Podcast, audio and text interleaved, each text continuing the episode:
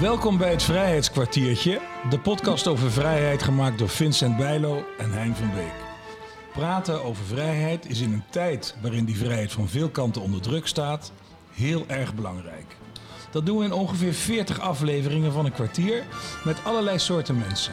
Kunstenaars, wetenschappers, veteranen, journalisten, tentoonstellingsmakers, militairen.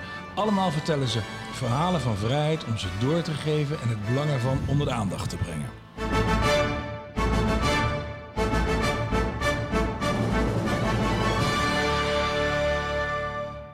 In deze aflevering spreekt Vincent Bijlo met Linda Geerdink, journalist en verslaggever bij onder andere Omroep Gelderland. Linda maakte de podcastserie Ik Kom Terug, een onderdeel van een herdenkingsproject over de evacuatie van 150.000 inwoners van Arnhem en omgeving. Hoe liep dat af? Linda en Vincent, aan jullie het woord. Dankjewel, Hein. Ja, hoe liep dat af? Laten we eerst eens even naar de grote evacuatie van Arnhem gaan. Wanneer was die precies, Linda? Die was in september 1944, de 23e om precies te zijn. Toen hebben de Duitsers aangegeven dat alle inwoners van Arnhem en omgeving weg moesten. En ze kregen 2 dagen de tijd om hun spullen te pakken. En ze moesten zelf maar weten waar ze heen gingen, hè? Ja, dat was natuurlijk heel ingewikkeld. Ja.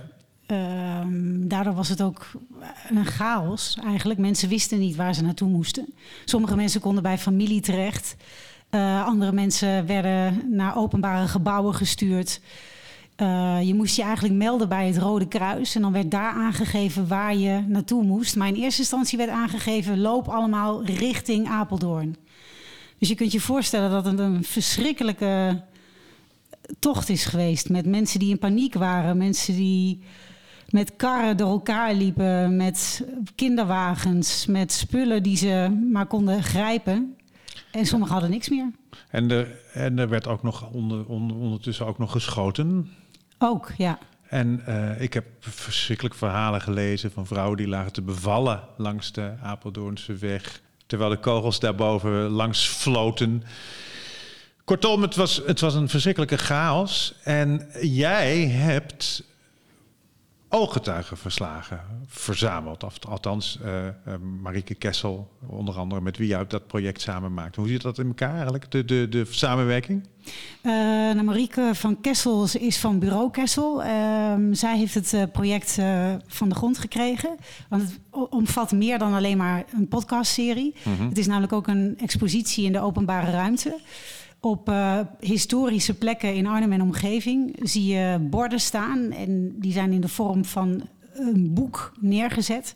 En daarop zijn de verhalen te lezen. En staat ook een QR-code na onze podcastserie. Ja. Wij hebben inderdaad die verhalen verzameld. Er kwamen er 100 binnen, Vincent. Zo. En dat hadden we eigenlijk niet verwacht. Nee. Dat er zoveel nog leeft. En eigenlijk ook naar aanleiding van deze serie zijn er nog meer reacties gekomen. Dus er zijn nog heel veel meer verhalen. Maar we hebben er 20 daaruit geselecteerd. Mm-hmm. En die mensen hebben we gesproken in onze serie. En het zijn dus allemaal mensen die evacuatie hebben meegemaakt. En die zitten in die podcast? Die zitten in de podcast, ja. Maar in combinatie met jongeren? Ja, dat klopt. Want we wilden namelijk heel graag dat deze verhalen worden doorgegeven. Dus dat het blijft leven, dat het blijft bestaan. En dat jongeren zich realiseren dat vrijheid niet vanzelfsprekend is, wat heel vaak wordt geroepen. En het moeilijke is natuurlijk dat je je daar nu als jongere nauwelijks iets bij voor kunt stellen. Want we hebben dit nog nooit meegemaakt van zo dichtbij. Nee, maar dat kan ik me ook voorstellen dat als je inderdaad, als je die mensen hoort praten. Ja, toen gingen we langs die weg. Dat je dan ook na een minuut denkt, ja, dat is allemaal heel erg. Maar oké, nu mijn eigen smartphone weer. En toch gebeurde dat niet. Nee? Nee. Gelukkig maar. Dan is mijn kijk toch te cynisch. Maar ik moet je wel eerlijk bekennen dat veranderde op het moment dat ze de persoon zelf ontmoeten. Ja, want precies. In eerste instantie hoorden ze het verhaal alleen via het interview wat ik had afgenomen met deze mensen. Dan konden ze op reageren. Maar we hebben gevraagd of ze naar aanleiding van het verhaal een tekening of een gedicht wilden maken. En uiteindelijk mochten ze dat overhandigen in het Openluchtmuseum. En daar ontmoeten ze uiteindelijk dus de evacuee. Ja, en dan ontstaat er iets heel bijzonders. Ja, dat is natuurlijk de letterlijke verbinding over generaties heen. Nou, exact. Dus dat komt rechtstreeks binnen. Ja. En dan kan je er niet meer omheen. Ook niet als kind. Nee. Dus dat was echt, werden echt mooie emotionele gesprekken en ontmoetingen. En die gedichten die zij maakte, die gingen over het verhaal wat ze dan als input gebruikte. Ja. Ja, over het verhaal van de evacuee. En noem eens bijvoorbeeld een voorbeeld van een verhaal dat jou enorm heeft aangegrepen in combinatie met een jongere. Het verhaal van Fred Mouw heeft mij ontzettend aangegrepen, maar dat is een Joodse jongen. Dat is natuurlijk altijd al complexer. Hij woonde in Arnhem en moest vluchten met zijn ouders. In eerste instantie kwamen zij vast te zitten in de kelder waar ze zich schuilhielden, omdat hun huis werd gebombardeerd. Zij gingen op de vlucht richting Apeldoorn en kwamen daar terecht in een woning waar ze uiteindelijk werden verraden door de buren. Ja. Werden gevangen gezet in Zwolle. Is gemarteld door de Gestapo. Ja, die man heeft zulke verschrikkelijke dingen meegemaakt. Daar word je gewoon koud en stil van. Dat is echt verschrikkelijk. Hij vindt het leven eigenlijk ook gewoon niet meer leuk. Nee. Dus hij heeft heel lang ook heel veel moeite gehad om er überhaupt over te praten. Ja. Totdat zijn vrouw zei, het kan nu niet meer. Je moet er echt over gaan praten. En dat is hij gaan doen. En hij geeft nu rondleidingen in Westerbork. Hij is er nog steeds? Hij is er nog steeds. Nou, zeg.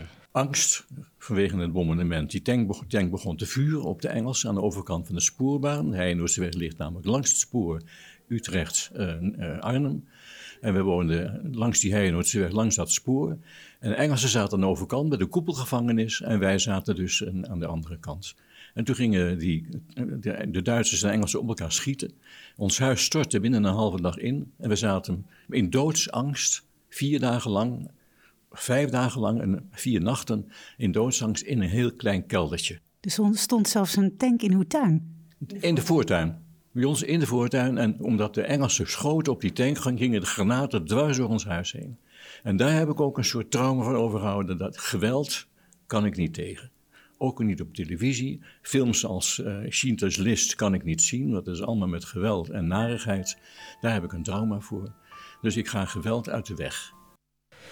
Ja, dus dat is heel bijzonder. En het mooie is dat de jongere die het verhaal heeft aangehoord, dat is Merzat. En ze hebben uiteindelijk naar aanleiding van het verhaal ook een afspraak gemaakt dat ze samen een keer naar Westerbork gaan om rondleidingen te geven.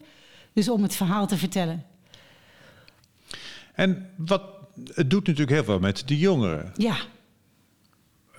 Schamen ze zich ook dan in die zin van wat ben ik toch eigenlijk al die tijd onverschillig geweest? Dat komt eigenlijk niet zo heel duidelijk naar voren. Maar wel waarschijnlijk... Het komt wel je boort iets nieuws aan. Jazeker. Ze gaan wel nadenken over hun eigen leven.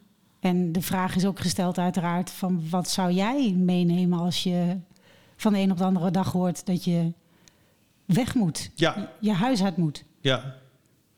Ik vond het echt een heel indrukwekkend verhaal. Ja. Ik heb het samen met de stadsdichter doorgelezen en daar hebben we samen uiteindelijk een gedicht van gemaakt.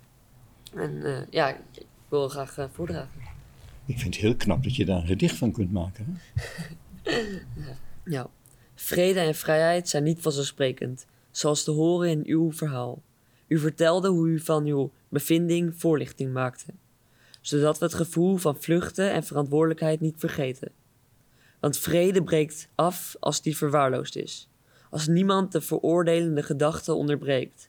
Als de reden stopt, eindigt de vrede. Ja. Ach, en daar staat hij dan, hè? Ja. Ja. Hoe vindt u het? Mooi. Echt mooi, ja. Heel goed. Alsjeblieft. Mag ik dat hebben? Ja, alsjeblieft. Dat vind ik heel bijzonder. Ik heb ook 1 verhaal gehoord en dat ging over de oma van een meisje van 17. Ja. En dus zij had nog een rechtstreekse verbinding en toen heb je daar weer iemand aangekoppeld die 12 was en die heeft dat gedicht geschreven. Ja. Dat vond ik ook een prachtig verhaal. Ook dat zij zich echt helemaal ging voorstellen hoe dat geweest moet zijn. Want dat is natuurlijk wat je moet doen. Je moet het wordt, ik vind dit een hele beeldende podcast geworden. Ja, dat is het ook. En ze gaan er echt ook over nadenken. Precies wat je zegt. Dat ze zich proberen in te leven hoe het zou zijn geweest in die tijd. Wat zij zouden hebben gedaan. Hoe dat zou zijn binnengekomen. Ja, want we kunnen ons gewoon echt in ons heden niet meer voorstellen, omdat het allemaal zo aangehaakt en mooi en netjes is allemaal. Hoe dat was. Nou ja, dat maakt het natuurlijk ook lastig. Hè? Dat is dezelfde discussie van moeten we 4 mei blijven herdenken. Lieve oma, ik heb van Geestkeren gehoord dat je vroeger mensen kon opsporen via het Rode Kruis. Ik vond dat schokkend, omdat je moeite moest doen om iemand te vinden die je dierbaar is. En jij bent dat ook voor mij. En daarom wil ik je vragen of jij ook jouw verhaal aan mij wil vertellen. En dat wordt dan een belangrijke brief voor mij. Liefst van Evelien. Wist je eigenlijk zelf veel van de evacuatie voordat je aan deze podcastserie begon? Aan dit project begon? Nee, niet heel veel. Nee. Uiteraard wel van wat er zich hier heeft afgespeeld. Want ik woon al een tijd in Arnhem. Mm-hmm. Dus dat wel. Maar het evacuatieverhaal kende ik niet tot in detail. Zeker niet, nee. En wat is nou eigenlijk het voornaamste wat het jou doet? Ik heb natuurlijk alle interviews afgenomen. Ik heb ze gemaakt ook. Dus in elkaar gezet. Jij kent dat, hoe dat werkt. Ja. Dus je zit er de hele tijd in. Ja. En dat doet veel met je. Kun je het ook, ik heb wel eens bij dit soort dingen dat ik het ook gewoon echt moeilijk van me af kan zetten. Ja. En dat ik het later terugluister en dat ik nog weer nieuwe dingen hoor. Waarvan ik dacht van, je was toch te veel aan het werk terwijl je het aan het maken was. Ja. Ja, dat klopt. Dat gebeurt. En wat ik zei ook, dat er naar aanleiding van deze verhalen nog veel meer verhalen te vertellen zijn. Het is schrijnend hoeveel er zijn die allemaal verschrikkelijke dingen hebben meegemaakt en hoe ze zich daar overheen hebben moeten zetten. Ken je van hoe hebben jullie eigenlijk geselecteerd of van die 100 verhalen? Dat heeft mevrouw van Kessel gedaan. Ja. En hoe ze die selectie heeft gemaakt. Ik denk dat er een diversiteit in zit qua verhalen. Hè? Dus dat er Joodse verhalen tussen zitten. Maar ook de andere kant. De gewone burgers die ook moesten vluchten. Ik denk dat daar een variatie. Dat er is gezocht in variatie. En uiteraard ook in de plekken. Dus dat niet alle evacuees uit Arnhem kwamen. Dus nee, precies. Nee. Dus daarin is voornamelijk de selectie gemaakt. Ja, ja, het is imponerend eigenlijk. Je werkt dus in het hele traject heel veel met jeugd. Dat is bijzonder, hè, om ze na te laten denken hoe goed ze en hoe goed wij het hebben. Ja. Is er een plan om de jeugd in dit land breder te gaan bereiken? Want dit kan je natuurlijk prachtig uitrollen op een of andere manier. Nou, ik vind eigenlijk, Hein, dat dit in de CITO-toets moet worden opgenomen. Een vraag rondom dit project. Super. Hè, of in ieder geval, zodat het de scholen meer bereikt, zodat het de jongeren meer bereikt. Ja. Dus ik denk dat de scholen daar een grote rol in kunnen spelen. En het mooie is natuurlijk, hè, we hebben de evacuees die ik heb gesproken, er zijn er vele van die nog scholen bezoeken. Hè, dus die lezingen geven, hun verhaal vertellen, gelukkig. Maar die sterven natuurlijk uit. Dus daarom is het ook zo belangrijk dat we het doorgeven aan de jeugd, zodat zij het ook kunnen overbrengen. Alleen kun je ze nog raken, hè, zoals als deze mensen er niet meer zijn. Ja. Want nu merk je door dit project dat als zij geconfronteerd worden, als ze tegenover een evacuee zitten, dus iemand die het echt heeft meegemaakt, dat het dan zo hard binnenkomt dat ze dan pas ervaren en zien hoe heftig het was. Hè, of als ze die persoon horen. Dat maakt die podcast ook zo mooi, dat als je dat hoort en luistert. We hadden ook tweede generaties ertussen zitten, maar dan, hè, ook dan is het verhaal aangrijpend, alleen minder. Dan misschien, vanuit eerste hand. Misschien iets vlakker is het verkeerd woord, maar ik begrijp wat je bedoelt. Ja. Ja. Nou, dan is het altijd indirect. Ja, indirecter, ja. Maar dat is het mooie van dit is natuurlijk, dit is letterlijk oral history die je doorgeeft. Ja. Maar dat storytelling, dat is natuurlijk, dat zie je hier in dit museum Hartenstein, of Airborne in Hartenstein, waar wij zitten nu ook. Dat storytelling wordt een steeds belangrijker manier, veel meer dan die technische militaire toestanden en zo. Storytelling wordt een steeds belangrijke manier om over het voetlicht te brengen wat daar nou eigenlijk gebeurd is. Absoluut. Want een oorlog voer je wel met wapens, maar het gaat altijd over mensen. Ja. En dus is het belangrijk dat je mensen raakt. Ja. Heb je nog meer van dit soort mooie projecten in het verschiet? Nou, wellicht. Ja, want het is wel... Het zou zomaar kunnen dat dit een vervolg krijgt, inderdaad. Het heeft bij jou wel ook interesse gewekt om... Ja, absoluut. Absoluut. Ja, ik voel me erg betrokken bij het onderwerp. Ik woon natuurlijk in deze omgeving. Dus ik kom dagelijks langs plekken waar de oorlog zich heeft afgespeeld. Ik heb de verhalen nu gehoord, dus ik weet heel veel plekken waar de mensen, de evacuees, langs zijn gekomen. Waar ze hebben geschuild. En dat is heel indrukwekkend. Je fietst heel anders door een omgeving nu. Ja, dat is mooi dat het jou ook echt heeft veranderd in die zin. Ja. Linda, mag ik je enorm bedanken voor dit verhaal. En de podcast en zo, dat is allemaal te beluisteren. Ik zet alles in de show notes. Dus dan kunnen jullie luisteraars ook deze verhalen horen. Dankjewel, Linda. Heel graag gedaan. Dit was het Vrijheidskwartiertje, gemaakt door Hein van Beek en Vincent Bijlo. Muziek, Kilian van Rooij. Deze podcast is mede mogelijk gemaakt door een bijdrage van het V-fonds, Stichting Nationaal Fonds voor Vrede, Vrijheid en Veteranenzorg, de provincie Gelderland, Stichting Vrienden van Boei, Stichting Nationaal Erfgoed, Hotel de Wereld en Hotel de Wereld zelf. Mocht je dit een interessante podcast vinden, deel hem vooral, geef reviews en geef sterren. En alle info tref je aan op vrijheidskwartier.nl.